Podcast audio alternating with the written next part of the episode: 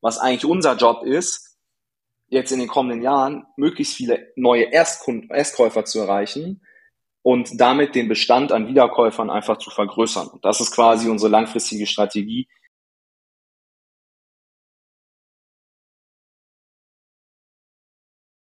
So, ihr Lieben, herzlich willkommen zur heutigen Podcast-Episode mit einem ganz besonderen Gast, nämlich Jan Grabau aus Köln von der Firma No Moo. Das ist dieses leckere vegane Eis, was ihr bestimmt auch schon mal im äh, Tiefkühlregal beim Rewe beispielsweise gesehen habt. Ähm, Jan, schön, dass du da bist. Ich freue mich auf das Gespräch heute mit dir. Ja, freue mich auch hier zu sein und äh, bin gespannt, was wir heute so besprechen. Yes, wir können gerne ganz kurz reingehen, wie es bei euch gestartet hat. Ihr habt ja damit angefangen, du und deine Mitgründerin, als ihr beide noch, ich glaube, 20 oder knapp unter 20 wart. Das ist richtig, oder? Genau, also ich war damit 20 und ähm, Rebecca war tatsächlich noch 19. Krass, also sind ja jetzt sechs Jahre her. Auf jeden Fall erstmal Chapeau, in dem Alter eine Firma zu gründen. Ähm, ist auf jeden Fall sehr, sehr spannend, weil ihr jetzt auch schon nicht erst seit gestern am Start seid. Wie kam das äh, zu dem Zeitpunkt, dass ihr da diese Idee verfolgen wolltet? Tja, also ähm, da muss ich ein bisschen ausholen. Ähm, ich habe äh, in Bad Honnef, das ist ein Ort am Siebengebirge, südlich von Bonn, mein Abi gemacht und ähm, hatte damals das Ziel, BWL zu studieren in Mannheim was ich tatsächlich auch NC-mäßig dann geschafft habe. Bin dann voller Vorfreude nach Mannheim gegangen ähm, und habe dann da realisiert, dass ähm, dieser typische Werdegang eines BWLers, entweder in die Beratung zu gehen oder Investmentbanker zu werden, dass das überhaupt nicht mein Ding ist und ähm, dass die Leute, die darauf abzielen, irgendwie nicht so auf einer Wellenlänge mit mir sind, weil ich immer schon irgendwie so ein bisschen Unternehmerblut in meinem Herz hatte. Ähm, und äh, ja, habe dann entschieden, nach Köln zu gehen tatsächlich, einfach um wieder ein anderes Umfeld zu haben, weil ich natürlich auch wusste, in Köln sind die Leute offen, ist das Rheinland und äh, vielleicht tut mir das gut, um da beruflich nochmal neue Perspektiven zu bekommen und äh, ja.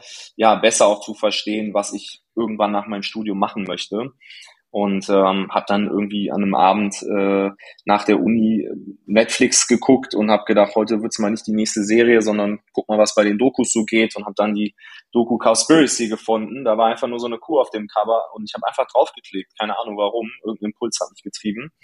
Und äh, die Doku ging dann, glaube ich, so zwei Stunden und ähm, zeigt einem halt auf, wie krass die Wirkung des Konsums tierischer Produkte auf unsere Umwelt ist. Ja, und das war für mich so total mindblowing, weil ähm, weil ich einfach bis dato mehrmals am Tag tierische Produkte gegessen habe und ähm, mir im gleichen Zug aber gedacht habe, hey, du hast, ne, du willst irgendwann Kinder bekommen, vielleicht Enkelkinder, ähm, ist eigentlich schon ziemlich uncool, äh, so zu leben, dass es den zukünftigen Generationen schlechter geht als dir heute. Kannst du eigentlich ja. nicht bringen, ne?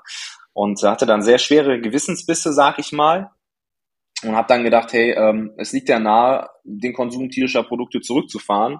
Und äh, eine Schlussfolgerung war dann einfach mal auszuprobieren, vegan zu werden und das von heute auf morgen. Das war ziemlich tough. Nach zwei Wochen habe ich das Experiment beendet, weil ich mehrfach äh, quasi gescheitert bin, ja. Und ähm, habe dann aber mir gedacht, hey, also das ist ja echt äh, eine schwierige Situation, weil ich bin irgendwie total davon überzeugt, dass das irgendwie das Richtige ist, ja, nicht nur aus ökologischer Perspektive, sondern auch aus ethischer Perspektive und auch gesundheitlich kann das einige Vorteile haben. Aber es fällt mir so unfassbar schwer. Und da habe ich mir gedacht, wie schwer muss das Leuten fallen, die nicht Cowspiracy geguckt haben. Aber wir müssen ja trotzdem äh, es schaffen, als Gesellschaft den Anteil tierischer Produkte drastisch zu, denken, zu senken. Und damit meine ich 80, 90 Prozent weniger. So, und da kam dann so ein bisschen die Idee oder der Gedankenwitz, hey, wie wäre es denn, Produkte zu entwickeln, die quasi äh, vegan sind, aber genauso gut oder besser schmecken wie ihre tierischen Alternativen, um somit quasi eine Win-Win-Situation zu schaffen, weil du quasi, du, ne, du hast quasi äh, ein nachhaltigeres äh, Lebensmittel, ein ethischeres Lebensmittel, vielleicht auch ein gesünderes Lebensmittel, was genauso gut oder besser schmeckt. Und dann gibt's ja kein Aber mehr. Ne? Und ich war einfach immer so ein Typ, ich habe immer das Aber gesucht, da ist mir kein Aber mehr eingefallen und dann wusste okay, that's it, let's go. Hört sich, hört sich sehr spannend an. Ich kenne die Doku natürlich auch. Ich habe tatsächlich auch so von, boah, ich weiß nicht, wie alt ich da war, 16 bis 20 oder sowas rein vegan gelebt, sehr, sehr lang. Auch heute noch großteilig. Ähm, deswegen kenne ich auch die ganze, ganze Journey, die man da so durchmacht. Ähm, vor sechs Jahren war der Markt ja schon so am Start, dass schon einige Alternativen gab so fünf Jahre nochmal vorher, war natürlich kompletter Mist, was man da im Supermarkt gefunden hat, aber damals so vor sechs Jahren konnte man wahrscheinlich schon so ein bisschen riechen, dass dieser Megatrend auch nicht mehr weggehen wird und dass da auch im Konsum richtig viel gehen wird, oder? Genau, ich habe das damals weniger an den Alternativen, die es im Supermarkt gab, äh, festgemacht, dass das nicht nur ein, eine Kurzzeittrend ist, sondern eine langfristige Entwicklung, sondern ja. es war einfach pure Logik. Ne? Also es ist einfach eine Notwendigkeit. Und ähm, wenn du das einmal realisierst, dann weißt du, es, es kann nur einen Weg geben. Und äh, wir können uns versuchen, gesellschaftlich und politisch zu verschließen, weil wir faul und ignorant sind oder was auch immer oder an irgendwelchen Lobbys hängen aber langfristig führt kein Weg dran vorbei. So, das war, das war eine ganz wichtige Erkenntnis für mich, warum ich gesagt habe, hey, da gehe ich rein, weil ich will auf nichts aufspringen, was irgendwie vergänglich ist, sondern ich will auf etwas aufspringen, was jahrzehntelang wichtig ist für uns als Gesellschaft. Ne? Und ähm, dass es dann erste Alternativen gab, hat das eigentlich nur noch bekräftigt. Ne? Wobei man sagen muss, auch das hat mir gezeigt, damals war die Entwicklung noch ganz woanders, dass da noch super viel Potenzial ist und noch viel passieren muss. Ne? Safe, auch jetzt noch. Also auch jetzt sind wir da noch am Anfang und es macht mittlerweile schon Logisch. Spaß, vegan einkaufen zu gehen, sogar in einem ganz normalen Rewe hier in Köln. Ähm, okay, dann machen wir jetzt mal kurz einen großen Sprung. Jetzt heute, sechs Jahre nach Gründung, kannst du mal kurz so ein paar Zahlen droppen, wie viele Mitarbeiter seid ihr, was macht ihr ungefähr für einen Umsatz, wie viele Händler habt ihr bei euch, die ihr beliefert, dass man mal so ungefähr einschätzen kann, wie groß das Ganze mittlerweile ist? Ja, sehr gerne. Also ähm, wir sind inzwischen ein Team aus ähm, ungefähr 25 Leuten, also 25 Köpfe. Ich würde so schätzen, wenn du das in Vollzeitstellen umrechnest, sind so wahrscheinlich so 18. Ähm, haben unser Office in Köln-Ehrenfeld, äh, ganz schnucklig, in, einem, in einer alten Tabakfabrik, so ein Backsteingebäude, wo wir uns ich, sehr, ich sehr würde lügen, wenn ich sagen würde, ich, ich habe es noch nicht gesehen. ja, nice, super. Ähm, ja, es ist auf jeden Fall sehr cool und passt auch perfekt zu uns. Ähm, wir werden jetzt dieses Jahr einen mittleren siebenstelligen Umsatz machen ähm, und beliefern inzwischen dachweit und auch nach Tschechien ähm, Supermärkte, Quick-Commerce-Anbieter ähm, und in Deutschland und Österreich auch über unseren eigenen Online-Shop. Ähm, wir haben ja. jetzt insgesamt über 2000 Supermärkte, die wir beliefern und ähm, ja, arbeiten quasi dauerhaft daran, die Distribution zu erweitern, mehr Leute in unseren Shop zu holen, äh, auch in neue Länder zu schielen und zu schauen, wie da das Potenzial ist. Also jetzt jüngst sind wir nach Tschechien expandiert, ähm, das kam aber durch den Kunden getriggert. Also wir haben es nicht aktiv gepusht, sondern es kam eine Anfrage aus Tschechien, wo wir gesagt haben, ja, wenn wir es so, so und so machen, dann ist das für uns eine einfache Nummer, dann let, let's try. So, und es hat super funktioniert und ja, bin gespannt, was da noch kommt. Sehr spannend. Boah, da sind so viele Themen, wo ich gerne richtig tief reingehen würde jetzt. Lass uns vielleicht mal ganz kurz, ich, wenn ich mal so gucke und als auch ich mich äh, recherchiert habe zu euch, da würde ich schon sagen, dass bis heute der Handel für euch wahrscheinlich der, der größere Hebel war als der Online-Shop und dass ihr gerade versucht, den Fokus mehr auf den Online-Shop auch zu lenken. Das ist richtig, oder? Safe. Also wir sind ja mit, also wir sind ursprünglich mit der Gastro gestartet, muss man sagen, ähm, ganz am Anfang. Die ersten Kunden was, waren Kölner Gastro-Kunden. Ähm, da haben wir aber gemerkt, dass das schwierig zu skalieren ist ähm, und äh, haben uns dann in 2018, also zwei Jahre nach Gründung, entschieden, ähm, tatsächlich den Weg in den Handel zu gehen, weil wir einfach gesehen haben, okay, ähm, das ist zwar ein Haifischbecken, das wurde uns von Anfang an gesagt, aber es ist leichter zu skalieren als die Gastro, weil bei uns zumindest in dem Fall Langnese und Co. da die Schotten ziemlich dicht gemacht haben durch Exklusivverträge und so weiter und so fort. Und ähm, dementsprechend seit 2018 sehr erfolgreich im Handel. Ähm, auch das ist nicht einfach, muss man sagen. Also da muss man schon sich richtig durchkämpfen. Man sagt Brick-and-Mortar-Business. Das bedeutet, du musst die ganze Zeit einen Stein auf den nächsten setzen und dich vorarbeiten. Ja. Ähm, haben da auch eine, eine große Sales-Truppe, die ja jeden Tag daran arbeitet, äh, mit vollem Einsatz. Wie viele sind das? Aber wir haben Sales-Truppe? Och, das sind äh, fünf Leute im Außendienst, drei im Innendienst, eine Außendienstleitung, Key Account Management. Rebecca, meine Mitgründerin, macht das aktuell. Ähm, das heißt, wir sind dabei ähm, allein in Deutschland acht, zehn Leute und dann haben ist wir ja auch schon, in Österreich nochmal drei Leute. Ist ja schon fast die Hälfte des Teams oder ziemlich genau die Hälfte des Voll. Teams, ne? Ja. Ja, ist, Voll. Also ist, ist ja auch, ja. gibt's, gibt's neben, neben direktem B2B-Vertrieb auch noch andere Möglichkeiten, Handel irgendwie weiter zu pushen und da irgendwie mehr Bestellungen oder neue Märkte irgendwie zu generieren? Oder ist es, geht es rein über Außendienst und, und Telefonakquise? Ach, du meinst durch, durch Online-Marketing oder sowas? Ja.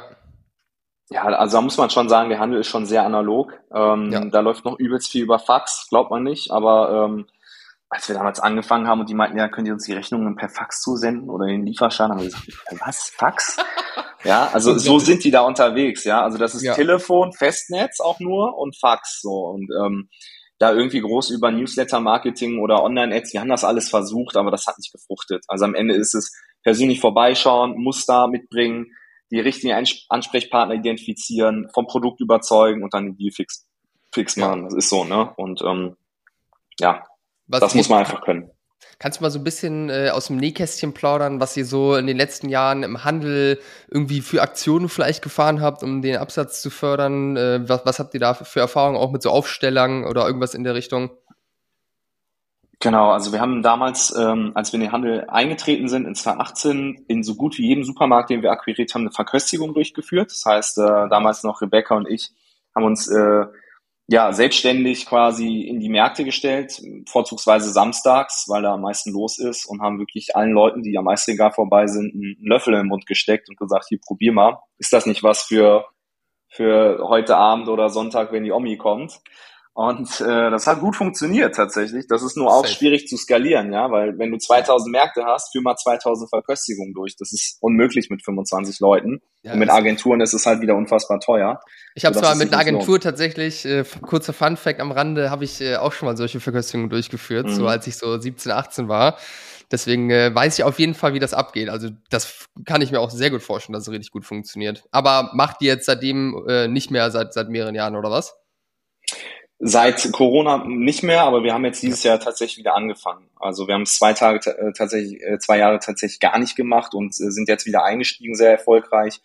Ähm, man muss sagen, inzwischen bei 2000 Märkten ist das auch so ein bisschen, es fühlt sich so ein bisschen an wie Tropfen auf einen heißen Stein, weil du machst ja. es dann halt in 20, das ist schon ein Riesenaufwand für das Team. Dann hast du halt gerade ein Prozent abgedeckt von deiner Gesamtdistribution.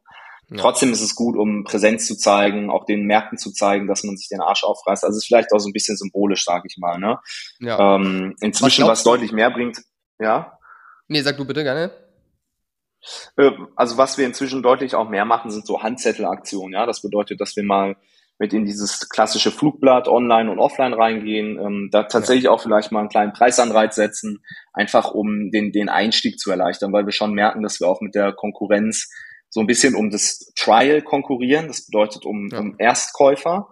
Ähm, das ist eigentlich viel, viel schwieriger für uns, als um Wiederkäufer zu konkurrieren, weil Wiederkäufer äh, wissen wir, das haben wir in Kundenumfragen erhoben, äh, die fliegen uns quasi zu, beziehungsweise sobald ein Kunde das probiert hat, bleibt er bei Normu, weil es einfach eine überzeugende Qualität ist. Ne? Ja, ja, safe. Und auch von den Geschmacksrichtungen anders als, äh, als die anderen Marken, wenn ich das mal aus meiner eigenen Konsumbrille so anschaue.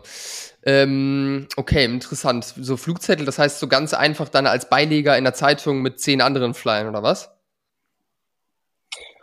Ja, genau. Also die werden dann mit ja. ausgeteilt. Ähm, fragt man sich auch, wer das liest, aber das bringt tatsächlich noch was. Hey, wir ne? machen also, das auch. Also ich, wir machen das auch. Ja, ja. Also ich, ich weiß noch damals, ähm, Edeka im, im Bergischen Land, damals in 2018, der hat das gemacht, der hat uns eine Seite gegeben, komplett, mit Story und allem.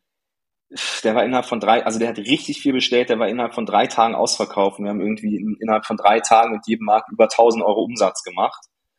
Das ist schon richtig viel. Und der selber meinte, das ist eingeschlagen wie eine Bombe und er hat selten erlebt, dass ein Handzettel so eingeschlagen ist. Also es kann, kann richtig Power haben, wenn du halt das richtige Publikum auch hast. Ne? Ja, und die richtige Platzierung dann.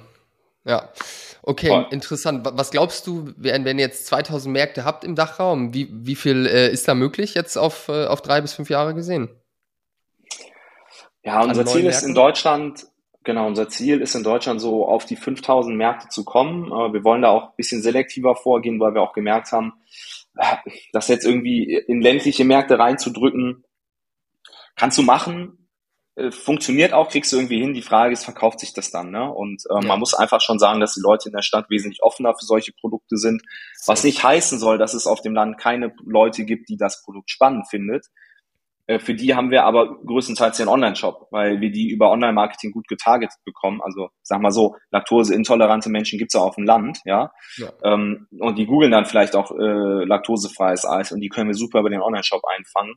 Ähm, super Premium-Supermärkte in, in städtischen Lagen, sagen wir in Deutschland so um die 5000. Die wollen wir auf jeden Fall haben. In Österreich ist es dann eher so 1000 Märkte, in der Schweiz auch ungefähr. Okay, interessant. Wenn ich, äh, ich äh, verfolge hier den Markt von Sugar Daddies, die kommen ja hier auch aus Köln, glaube ich. Ähm, sagt dir bestimmt auch was, ja? Du nix, perfekt. Klar. Ähm, ich Waren find, unsere oder, Kunden. Ja, ach so, okay, interessant. Die haben, die haben, also bei denen habe ich beobachtet auf jeden Fall, dass die sehr, sehr viel auch äh, so mit mit Influencern äh, spielen, auch was äh, Handelspromotion und sowas angeht. Habt ihr da auch äh, irgendwie Sachen in der Mache oder schon mal gemacht? Was, äh, wie denkt ihr dazu?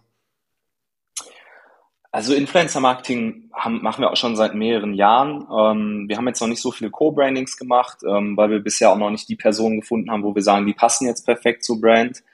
Ähm, haben wir jetzt aber eine tatsächlich dieses Jahr gefunden. Wir machen jetzt verstärkt mit Fit Green Mind ähm, Werbeaktionen. Nice. nice. Sagt ihr was? Ja. Passt sehr gut, ne? Haben wir auch. Ja. Ähm, und tatsächlich sind ihre Ergebnisse auch, ähm, auch sehr, sehr gut. Also überdurchschnittlich im Vergleich zu anderen Influencern. Das heißt, wir tauchen da jetzt so ein bisschen ins Game ein. Muss man mal schauen, nice. ob man vielleicht auch gemeinsam mal ein Co-Branding macht. Sind wir total offen für. Ja. Ähm, man muss aber sagen, dass dieses ganze Influencer-Marketing auch kein No-Brainer ist oder so. Ne? Also wenn man denkt irgendwie, ja, dann äh, machst du eine Kooperation mit einem Influencer und dann geht das ganze, geht die ganze Company steil, so ist es nicht. Also A ist das safe, unfassbar safe. teuer, ja, und B ähm, sind die Ergebnisse, was die Conversion angeht, auch überschaubar, sag ich mal, ja. Also das sind jetzt keine keine Conversion-Treiber, ähm, sondern es ist auch viel Awareness einfach dabei und da muss man ja. schon die richtige Einstellung zu haben. Ja, safe denke ich auch. Ähm, haben viele auch die falsche Erwartungshaltung auf jeden Fall. Wenn ihr jetzt mit so einer Fig Remind, wenn ihr mit der eine Kooperation macht, ist es dann vor allem für den Online-Shop, für den Handel oder gezielt auf oder auf beides abgerichtet, sage ich mal? Auf beides. Also ähm, das ist ja das Schöne an unserer Omnichannel-Strategie, dass wir quasi immer auf beides abziehen können und es befruchtet sich gegenseitig. Ne? Also wenn ja. Fit Green Mind jetzt zum Beispiel sagt, hier, ähm, die haben übrigens einen Storefinder, dann gehen vielleicht Leute, die einen Markt in der Nähe haben, mal in den, in den Handel, kaufen das, haben dann aber vielleicht dann nur Mango, Kokos und Kakaoeis und sagen, hey, ich habe aber irgendwie bei ihr in, in, ne, in der Story gesehen, dass es auch Himbeereis gibt und gehen dann in den Shop und bestellen dann die anderen Sorten. Ähm, oder es läuft andersrum, sie bestellen im Shop äh, alle Sorten, haben dann ihren Favoriten, suchen sich den im Handel und kaufen ab dann im Handel. Ja, ja. das ist das Schöne. Ne? Du kannst es in beide Richtungen haben, von links nach rechts und deswegen ähm, finden wir es immer super, auch beides direkt mit anzukündigen und nicht nur gezielt in das eine rein. Ja, ja, macht auf jeden Fall auch Sinn. Hey, sehr, sehr interessant. Ähm, wenn ich mal so selbst gucke, wie ich konsumiere, dann sehe ich auf jeden Fall auch extremst viel Wettbewerb in eurem Bereich. Also auch die ganzen großen ähm, Magnum macht vegane Eissorten raus, Ben Jerry's hat mit heißt die so? Ja, doch, Ben Jerry's hat mittlerweile ganz viele verschiedene Sorten. Oatly hat jetzt äh, Eis rausgebracht, was übelst den Echo äh, bekommen hat irgendwo in Social Media. Wie blickt ihr darauf? Kommt ihr gegen solche richtig großen Konzerne irgendwo an? Was ist da eure, eure Strategie? Ähm, da muss man ein bisschen differenzieren. Also, ähm, ich habe ja eben schon so ein bisschen in Trial und Repeat unterschieden. Ja, das heißt Erstkauf, Wiederkauf und ähm, es stimmt auf jeden Fall, dass viele Konzerne, sei es jetzt Marken oder auch Eigenmarken, also sowas wie Rewe, auf, auf den Dampfer aufgesprungen sind. Ähm, ja. Das ist zum einen erstmal, sage ich mal, blöd, weil du konkurrierst natürlich um, um Käufer. Auf der anderen Seite zeigt es ja, dass das, ähm, dass du quasi genau in dem richtigen Markt bist, weil ich ja, sag mal so, safe. Rewe würde keine Eigenmarke entwickeln, wenn sie nicht langfristig an den Markt glauben würden. Absolut. Ähm, von daher hast du auch immer na, also unsere Mission ist es ja quasi zu sagen, wir wollen mit Normu dafür sorgen, dass ähm, es in 10, 20 Jahren fast ausschließlich veganes Eis nur noch gibt, weil wir als Gesellschaft einfach erkannt haben, dass das der Standard sein sollte und nicht andersherum. Das andere sollte eher die Ausnahme sein. Und wir sehen gerade, dass das halt immer weiter kippt und wir wollen einfach Haupttreiber sein. Und wenn dann neue Marken wie Oatly, Rewe oder sonst wer damit aufspringen, bringt uns das erstmal in unserer Mission als Company voran. Das heißt, das finden wir erstmal cool. Ähm, uncool ist natürlich, dass, dass, wie gesagt, dass man um Erstkäufer konkurriert und da muss man auch ehrlich sagen, haben auch Ben Jerry's oder Oatly wesentlich größere Budgets und können dann halt ja erstmal sehr stark, ähm, sehr stark in den Markt reingehen, werden da sicherlich auch erstmal ähm, ihre Käufe erzielen und dann ist einfach die Frage, wie, wie überzeugend ist das Produkt, ne? Und das ist dann halt einfach unsere Stärke. Ähm, Geschmack ist ja subjektiv, deswegen, deswegen will ich das auch gar nicht so krass ähm, bewerten. Aber was ich auf jeden Fall sagen kann, ist, dass wir eine extrem hohe Qualität haben, die über dem Qualitätslevel der anderen Marken liegt. Das ist einfach, das ist einfach Fakt. Das kannst du in dem Moment ablesen, wo du zum Beispiel mal auf den Anteil Himbeeren in unserem Eis guckst und das mit den Anteil Himbeeren im Oatly-Eis vergleichst. Also das ist mehr als das Doppelte und dann bei uns noch in Bio-Qualität. Ähm, und das schmeckst du halt auch einfach, meiner Meinung nach. Und ähm, wir sehen das anhand unserer Wiederkaufraten, dass die Kunden das auch schmecken. Ja, also die, die Kunden schmecken das, die kommen wieder Und das sorgt zumindest dafür, dass wir quasi eine stetige Kundenbase hat, die auch gar nicht so schnell dann von den anderen abzuwerben ist. Vielleicht, vielleicht einmal, damit die Kunden mal probieren, ah, schmeckt mir das vielleicht auch und um dann wieder zur Normo zurückzukehren. Das heißt, was eigentlich unser Job ist, jetzt in den kommenden Jahren möglichst viele neue Erstkunden, Erstkäufer zu erreichen und damit den Bestand an Wiederkäufern einfach zu vergrößern. Und das ist quasi unsere langfristige Strategie, wie wir sagen, ähm, im Wett wie wir Wett Wettbewerb einfach mithalten können. Ja, und andere haben andere Strategien. Also es gab mal ein großes amerikanisches Eisunternehmen zwischen sich, die gar nicht mehr in Deutschland, die haben so Fitness-Eis gemacht.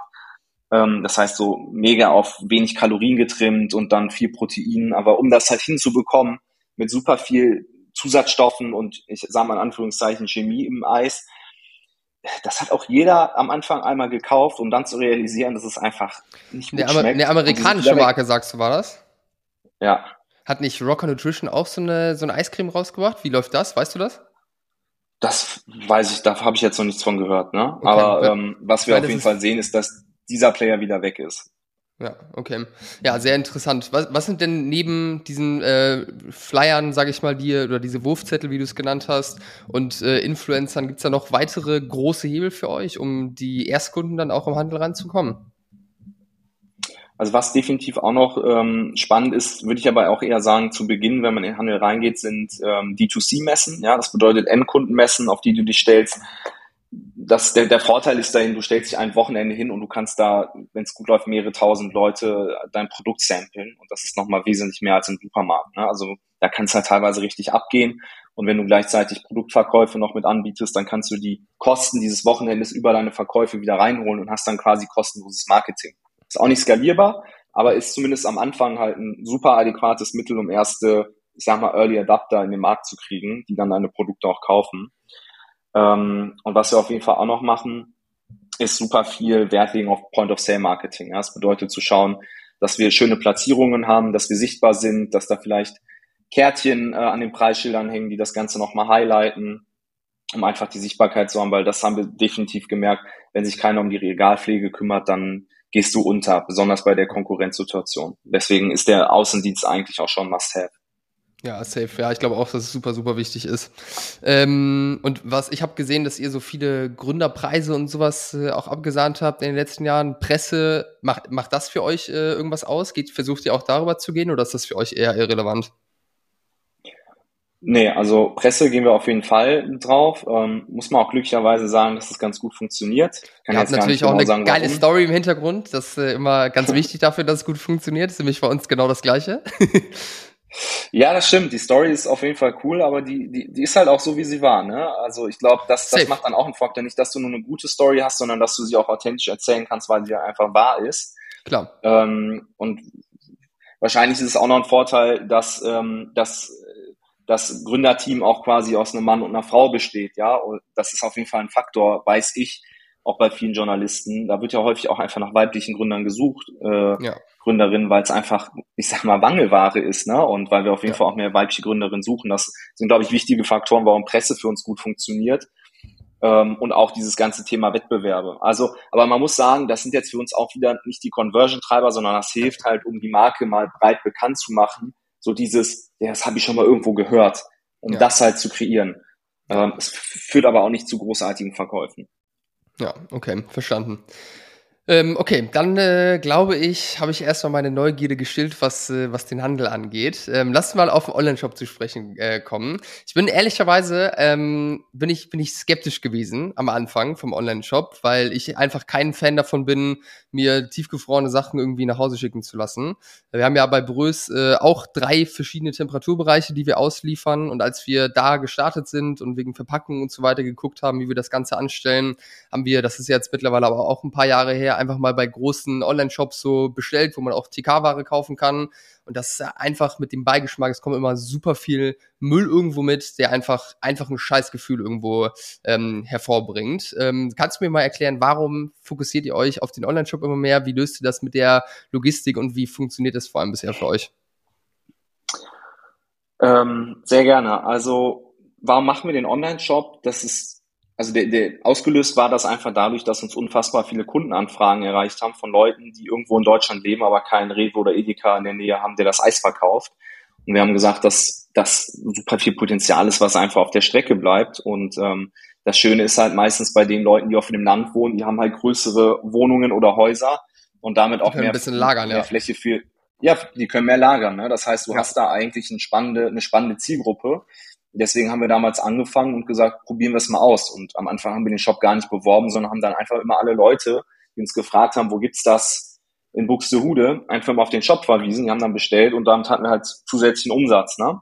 Ja. ohne halt großartig Marketing zu investieren. Und irgendwann haben wir dann erkannt, dass das schon ziemlich spannend ist und dass man das eigentlich auch forcieren könnte durch, ähm, durch Online-Marketing und so weiter und so fort, weil ähm, du einen großen Vorteil hast im Vergleich zum, zum Handel du lernst deine Kunden kennen, ja. Ähm, du bist in der Lage, mit den Kunden zu interagieren, die melden sich zum Newsletter an, ähm, die wollen Neuigkeiten haben und die interagieren auch mit dir, ja. Das heißt, die geben ja. dir Feedback, ähm, die beantworten dir Fragen, die du wissen willst zu einem Produkt oder zu ihrem Verhalten und das ist halt einfach unfassbar wertvoll und wir haben einfach gesagt, es macht allein aus dem Grund schon Sinn, den Shop zu forcieren, um einfach einen größeren Pool an Menschen zu haben, mit denen wir direkt in Kontakt stehen. Ja? ja. Und da, das ist so einer der Hauptgründe. Und ähm, wir haben dann angefangen, das ganze Versandsystem zu optimieren. Ähm, wir haben eine Isolierverpackung gefunden, wo wir das Eis quasi reinpacken, die ist aus geschreddertem Altpapier. Ja, das heißt, ähm, du schredderst quasi Kartons, presst die zusammen, dann hast du eine, ja, eine recycelte ähm, Isolationsschicht quasi. Die ist dann quasi ummantelt von einer ganz hauchdünnen Folie aus äh, Maisstärke die so dünn ist, dass du sie auch im Altpapier entsorgen kannst. Also es ist 100% Altpapier-Wertstoffkreislauf. Ähm, zusammen mit der Pappe, äh, ja, ist es eigentlich dann Kreislaufwirtschaft. Ähm, von daher, ja, eigentlich mit das Nachhaltigste, was du machen kannst, weil es keine Mehrwegverpackung gibt. Könnten ja auch überlegen, ein Mehrweg-Pfandsystem einzu, ähm, einzuführen, was so oft wieder benutzt werden kann, dass es sich irgendwann amortisiert. Was natürlich aber auch, auch wieder, wieder eine Herausforderung geben würde, so, weil es muss wieder zurück an euch kommen, wenn der Kunde es bekommen hat. Davon mal abgesehen, genau. Ja. Aber das haben ja. wir geguckt, also all, all, ökonomisch und ökologisch müsstest du das mehr als 200 Mal hin und her senden. Ja, ja, das und ist krass. Äh, da gibt's keine Lösung für. Und das ist total unrealistisch, dass du das mit einem Ding schaffst. Von daher ist diese, diese 100% Mehrweglösung das Beste, was wir gefunden haben am Markt, wobei wir auch da immer sagen müssen, wir sind immer für das Beste offen. Wir nehmen einfach, also was dieses Thema Ökologie angeht, wir nehmen immer das, was der Markt gerade halt hergibt. So und ja. das kann auch mal sein, dass das noch nicht erprobt ist. Dann sind wir gerne die ersten, die das auch testen und äh, auch quasi äh, vorantreiben. Aber wir sind jetzt auch nicht in der Lage, eigene Lösungen zu entwickeln. Ne? Also ja, unser Job klar. ist quasi geiles Eis zu entwickeln und geiles Eis zu vermarkten. Ja. Und wir sind auch ein bisschen darauf angewiesen, dass andere dann schauen, dass es die richtigen Verpackungslösungen für die Produkte oder auch für den Versand gibt. Ne? Ja, genau, das Ganze wird dann mit Trockeneis ähm, Trockeneis beigegeben.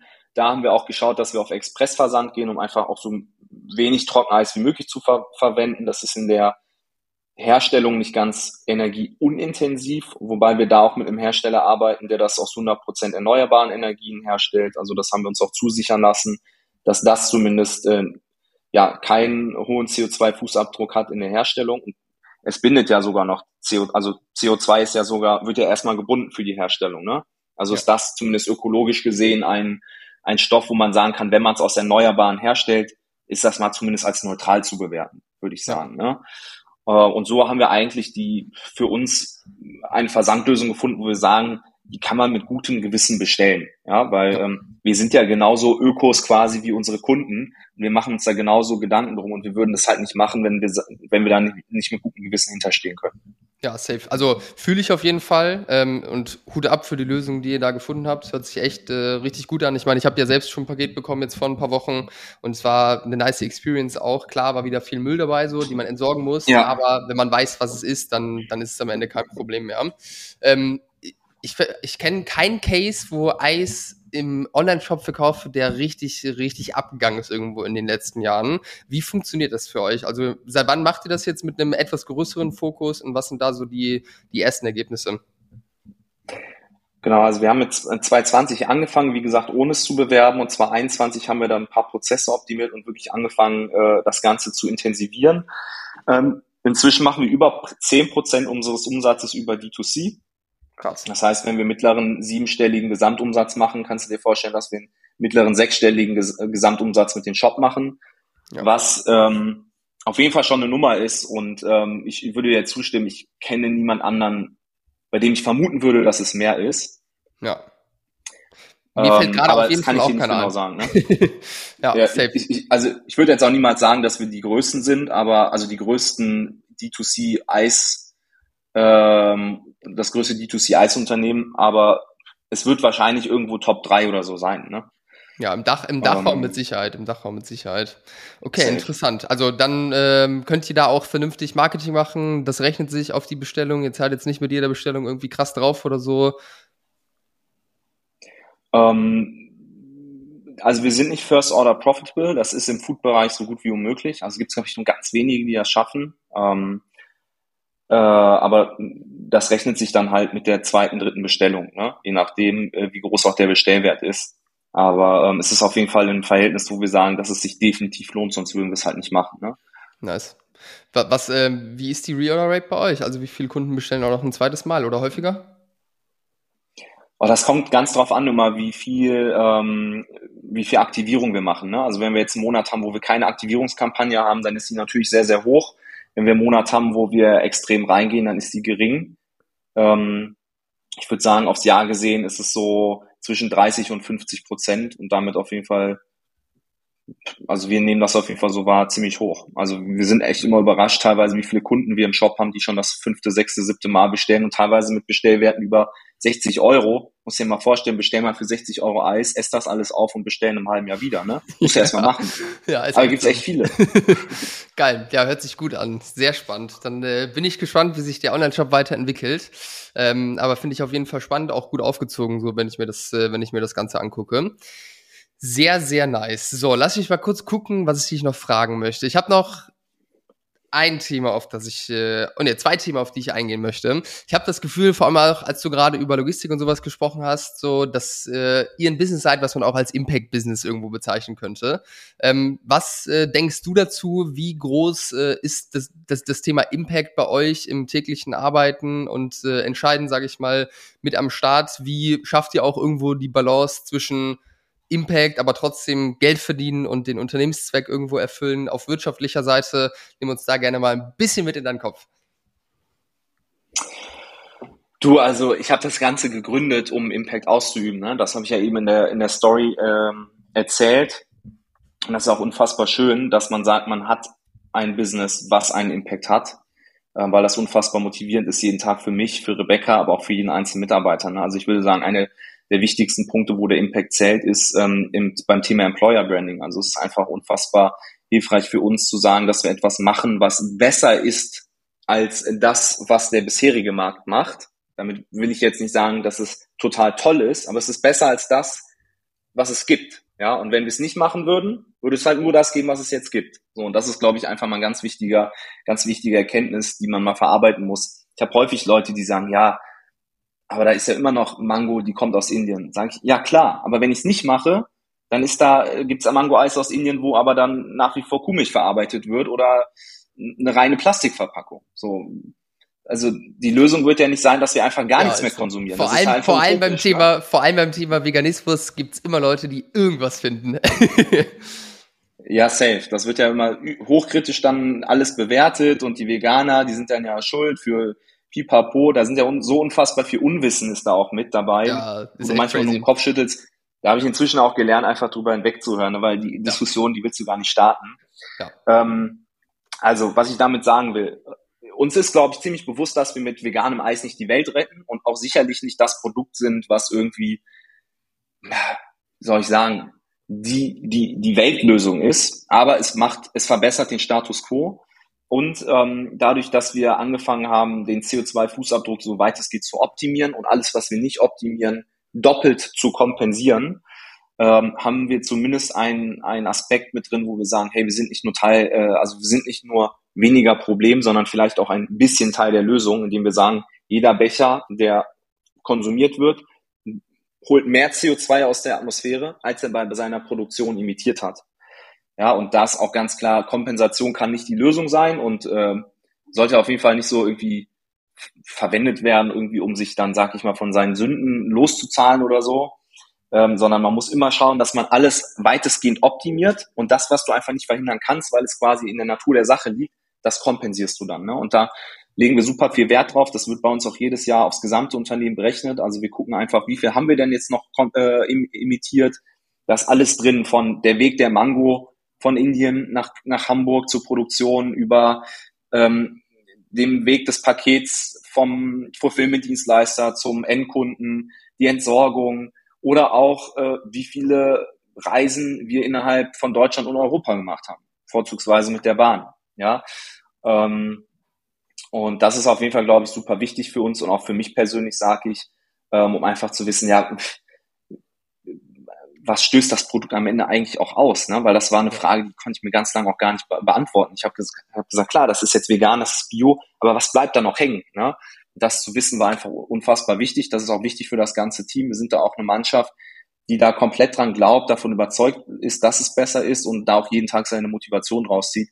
Was man aber auch sagen muss, um auf deine Frage zu kommen bezüglich Wirtschaftlichkeit, es muss auch allen Leuten klar sein, dass am Ende die wirtschaftliche Komponente mindestens genauso wichtig ist für uns wie die ökologische, aus einem ganz einfachen Grund. Wenn wir die ökonomische Komponente einfach vernachlässigen und immer die ökologische an oberste Stelle setzen würden, dann ist es leider in, unserer, in unserem Gesellschaftssystem so, dass du vielleicht an der einen oder anderen Stelle nicht überlebensfähig oder wettbewerbsfähig bist und äh, dann den Laden zumachen musst und dann wäre auch nichts gewonnen. Das heißt, ja. wir versuchen immer ein, ein gutes Gleichgewicht zu finden aus ökonomischer Nachhaltigkeit, ja, also quasi Entscheidungen zu treffen, äh, auf deren Basis wir als Unternehmen langfristig existieren können, um dann so viel ökologischen Impact wie möglich auszuüben. Ja. ja. Und da musst du halt immer ein Gleichgewicht finden. Das ist teilweise unfassbar schwierig und gefühlt fast auch unmöglich. Ja. Ähm, aber das ist halt unser Job, ne? Okay, nice. Aber Antwort hat mich überzeugt, hast du sehr schön gesagt. Äh, und sehe ich, oder kann, ich, äh, ich meine, wir haben ja mit Brös auch irgendwo einen Impact und ähnlich, ähnlich fühle ich es auf jeden Fall auch. Ich glaube, dass wir da teilweise, was den, äh, was den ökologischen Impact, so was Kompensation angeht, das sind jetzt Themen, mit denen haben wir uns noch nicht viel beschäftigt. Das steht auf jeden Fall noch aus. Aber wie ihr es macht, finde ich auf jeden Fall sehr cool und ich glaube, dass es auch so funktionieren kann, weil viele Impact-Businesses, nenne ich sie jetzt einfach mal, die haben halt die ökonomische Sicht komplett gar nicht irgendwo, irgendwo mit dabei. Und dann ist halt einfach auch super schwierig, weil nur wenn man, oder je größer man ist, desto größer kann auch der Impact sein. Das ist eine Überzeugung, die ich habe. Ja. Und, und einen Satz will ich dazu ganz kurz noch sagen. Ähm, es ist, also, ne, wir wollen ja mit Normu äh, ein Beispiel liefern, sowohl für Endkunden, ja, dass quasi vegane Produkte extrem lecker schmecken können, im Gegensatz zu vor zehn Jahren, ähm, und definitiv eine Option sind aber auch vor allem für andere Unternehmen, um zu zeigen, hey, es funktioniert, ökonomische und ökologische Nachhaltigkeit in Einklang zu bringen und einen Impact auszuüben und gleichzeitig noch Geld zu verdienen im Sinne von, man kann unternehmerisch überleben und sich am Ende davon Gehalt auszahlen. Ja. ja. Das ist, glaube ich, einfach auch unfassbar wichtig, dass wir wollen alle diesen Beweis erbringen. Und ja. viele Impact-Unternehmen vergessen das. Ja, safe. Alright, sehr spannend. Dann ein allerletztes Thema, was mich persönlich äh, interessiert, äh, vor allem auch jetzt mal mit dem Blick äh, auf, den, auf den großen Wettbewerb, den ihr bei euch habt in der Kategorie und Nische. Ähm, ich habe gesehen, dass ihr, ich glaube, dieses Jahr ein Crowdfunding gemacht habt, dass ihr bei Die Hülle der Löwen Schweiz irgendwann, ich glaube, das war letztes Jahr einmal am Start wart, der Deal aber da dann am Ende nicht zustande gekommen ist. Wie habt ihr oder habt ihr irgendwo in den letzten Jahren Kapital aufgenommen? Wenn ja, wie seid ihr das Thema angegangen und wie, wie handhabt ihr das auch äh, und wie ist geplant für die nächsten Jahre, sage ich mal? Ja, also wir haben ähm, nach unserem ersten Handelsjahr in 2018, was sehr, sehr gut lief, ähm, Anfang 2019 unsere ersten Investoren reingenommen. Das war quasi ein Inbound-Lead. Das bedeutet, dass die Investoren uns kontaktiert haben und ähm, wir waren eigentlich gar nicht so krass auf der Suche nach irgendwem, aber es hat dann einfach gepasst. Wir haben dann gemeinsam einen Plan entwickelt und haben gesagt, komm, lass uns das versuchen zu beschleunigen, den ganzen Case Normu, was auch geklappt hat. Es waren damals drei Business Angels, die einen eigenen Exit gemacht haben und dann quasi mit dem Erlös daraus in nachhaltige Unternehmen investieren wollten, die aber gleichzeitig ökonomisch nachhaltig sind. Ähm, ist ja auch nochmal ein Riesenpunkt, ne? Also wenn du keine ökonomische Nachhaltigkeit aufweisen kannst, kannst du gar kein, äh, gar kein Funding realisieren. Wenn du kein Funding ja. realisieren kannst, kannst du nicht skalieren. Und dann kannst du auch deinen Impact nicht skalieren. Ne? Ja. Auch nochmal ein Punkt, der wichtig ist. Safe. Ähm, aber das jetzt nur mal nebenbei. Äh, wir haben dann 2019 damit gewirtschaftet und 2020. Ähm, bis dato hatten wir einfach uns Geld bei der KfW Bank geliehen, ähm, ja. persönlich auf Rebecca und mich. Ähm, das war dieses Startgeld der KfW Bank. Ähm, ja. Das war dann quasi im Zinssatz reduziert. Ähm, war auch super für den Anfang, weil wir quasi so mit einem Proof of Concept erbringen konnten, ohne direkt Anteile rauszugeben, was einfach dazu führt, dass du die Bewertung dann viel höher ansetzen kannst. Das war vor den, vor den Business Angels also noch, ja? Genau, genau, ja. genau, genau. Das war in 2008, das war quasi die Finanzierung für den Einstieg in den Handel. Okay. Mhm. Ja. Ähm, dann ging es mit den Business Angels weiter. Ende 2020 ging dann irgendwann das Geld aus. Wir hatten dann schon auf über eine Million mit denen zusammen skaliert, den Umsatz. Ähm, in 2018 hatten wir damals äh, 150.000 roundabout gemacht. Also es ging mhm. dann in zwei Jahren schon ziemlich nach oben. Und dann haben wir ein Family Office reinbekommen, auch wieder inbound. Ähm, das ist echt angenehm, weil du dadurch einfach viel leichter verhandeln kannst. Ähm, ja. ne?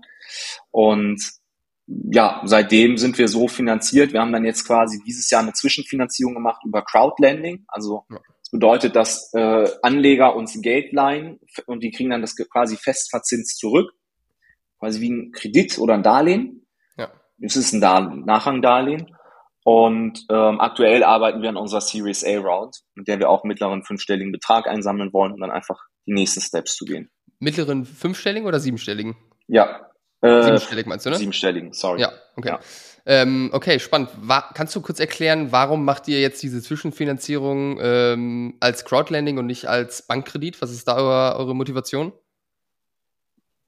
Der Grund liegt einfach darin, dass du keine Bankkredite bekommst. Also ist jetzt eine sehr pauschale Aussage, wird aber in 90 Prozent der Fällen zutreffen. Ähm, es gibt halt dieses KfW-Darlehen, das kannst du am Anfang versuchen. Ja, da musst du einfach einen guten Businessplan vorlegen der auch sehr solide ist, muss man sagen. Also ja. da wäre vielleicht ein Tipp von mir, wenn, wenn ihr da an eine Bank rangeht, dann baut einen Plan, der, der greifbar ist. Ja, das bedeutet nicht ähm, fünf Jahre Vollgas ins Wachstum, 100% Wachstum. Das glauben die dir eh nicht, dass das möglich ist. Ich meine, wir haben es gezeigt, dass es möglich ist. Die Banken glauben dir das nicht, sondern ja, schön solide. Am ja, besten noch mit, ähm, mit irgendeinem Berater, der einen so ein bisschen unterstützt, wenn man noch nie vorher einen Businessplan geschrieben hat, auch immer zu empfehlen. Genau. Erstes Jahr Verluste, zweites Jahr so fast Break-Even, drittes Jahr Gewinn. So, und dann ganz moderates Wachstum. So, so kriegst du ein KfW. Das Businessplan ja? einmal eins, ja. genau. Aber inzwischen haben wir Investoren drin und die Banken kennen ja unsere Jahresabschlüsse und wissen, dass das nicht die Realität ist. Die Wachstumsraten im Umsatz sind wesentlich höher, aber auch die Verlustraten sind wesentlich höher, als in diesem Businessplan stand. Ja. Ähm, und das ist einfach kein Geschäft für die. Ja, das ist ja in dem Moment ist das Risikokapital und eine Bank gibt dir kein Risikokapital. Ja. Ein Investor von uns hat mal gesagt, die Bank gibt dir nur Geld, wenn du eigentlich keins brauchst. Das ja. ist, da ist sehr, steckt sehr viel Wahrheit drin, weil in dem Moment, wo du kein Risikokapital mehr bist, das ist eigentlich der Zeitpunkt, ab dem du Cashflow positiv bist und ab dann kannst du dich selber finanzieren über deine Cashflows. Ja. ja.